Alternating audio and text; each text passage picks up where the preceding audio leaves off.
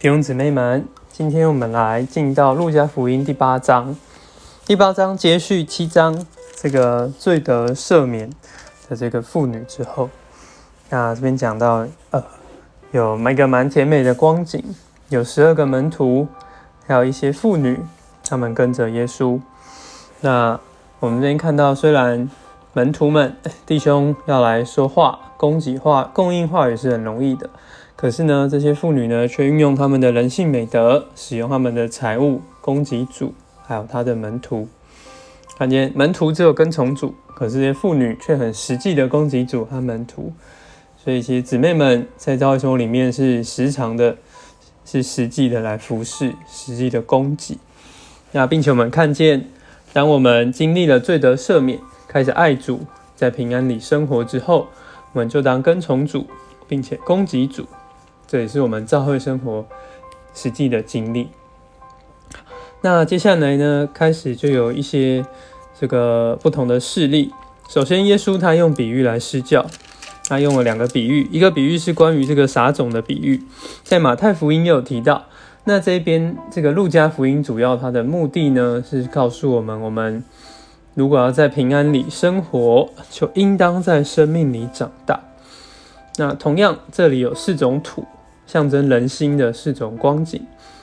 第一种心呢，就是路旁的土；第二种心就是石头地。呃，路旁的土表示有太多属世的事物的往来。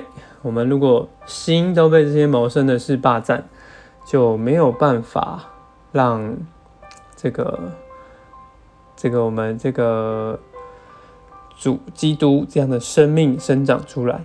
第二种心就是石头地，石头地呢，就是这个心是肤浅的，深处里面有石头，有隐藏的罪，个人的欲望或是一些个人里面的情形，就拦阻了种子的扎根。第三种就是荆棘，有的落在荆棘呢，荆棘其实就是今生的思虑，特别是钱财、厌乐。那如果顾着今生的享乐，那其实这个生命也是不能长大的。最后就是好土，有的就结实百倍。所以，我们蒙赦免，在平安里开始过生活后，跟从主、供给主。那我们有这样生活，在四到十五节马上就讲到，我们要对付我们的心，就是刚刚讲到的前三种土，对付我们远离属世的交通，不要被这个谋生的事所霸占。那第二个对付我们里面隐藏的罪、隐藏的欲望，然后对付我们的荆棘，对付现在今生的思虑，可能是婚姻或存钱买房子，或是带孩子，这些其实都是我们的思虑，都会拦阻这个生命。我们需要在生命里面长大啊。再来呢，就是灯的比喻。第二个比喻呢，讲到灯，那这个灯的意思是我们需要像灯一样照亮，没有遮盖。叫别人也能够蒙光照。好，那接下来呢？八章十九节提到了这个耶稣的母亲兄弟也想要来看看耶稣，可是人多呢，就不能与他相会。那耶稣好像看似很无情，他说：“那些听了神的话而实行的人，就是我的母亲、我的弟兄了。”主在这里的回答，其实就指明我们能成为救主真正的亲属。乃是借着实行神的旨意，顾到神的话，他我们就与他有一种连结，一种关系。那在马太福音那边提到这一段呢，是有个注解，他是说，呃，从这边开始呢，其实耶稣他就开始也撇弃了他在肉身里面这个与犹太人之间的关系，转而将这恩典往外邦人来传。那路加福音比较没有强调这个方面，所以它并不是无情，还是来在神的旨意这方面，然后有一个方向的转变。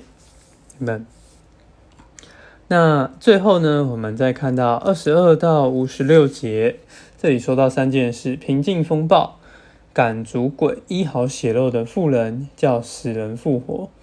那这几件事情摆在一起。连马可、马太也是这样摆在一起。那因为这边就要彰显这个神的权柄。那在路加福音呢，我们在这边看见，我们这个相信主的人就必须走这样的路程。那这样的路程呢是什么？就是有会经过大浪，就是邪灵还有鬼在这里影响我们。那我们在这过程中就需要有信心，并与主一同享受安息。那到了墓地之后呢，再看到这里是有鬼的，那他就赶逐这个群鬼。那但是这并不是世人所喜悦的，好像我们今天这个传福音可能会被人赶逐，因为我们对他们不洁的事业造成了损害。那他也会叫我们离开。那再来呢？耶稣又叫这个死血肉的妇人得医治，叫这个死死女得着复活。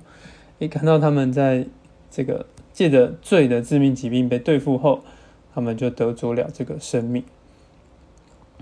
按照这样的记载呢，我们就看见我们跟着主这条道路，不论有多少风暴，我们总会到达目的。那我们在墓地也会遇见鬼、不洁的事物，会漏掉生命，会遇见死亡。是我们看见主耶稣是借着基督把祝福带到这些消极的光景中。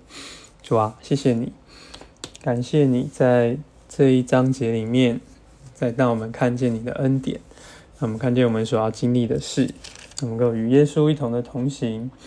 主啊，那预备我们的心是好土，让你的生命能够生长。也让我们能够经历那个你做我们的安息，我们不畏惧这个风浪，并且你要胜过死亡，胜过血肉，胜过这个仇敌的攻击。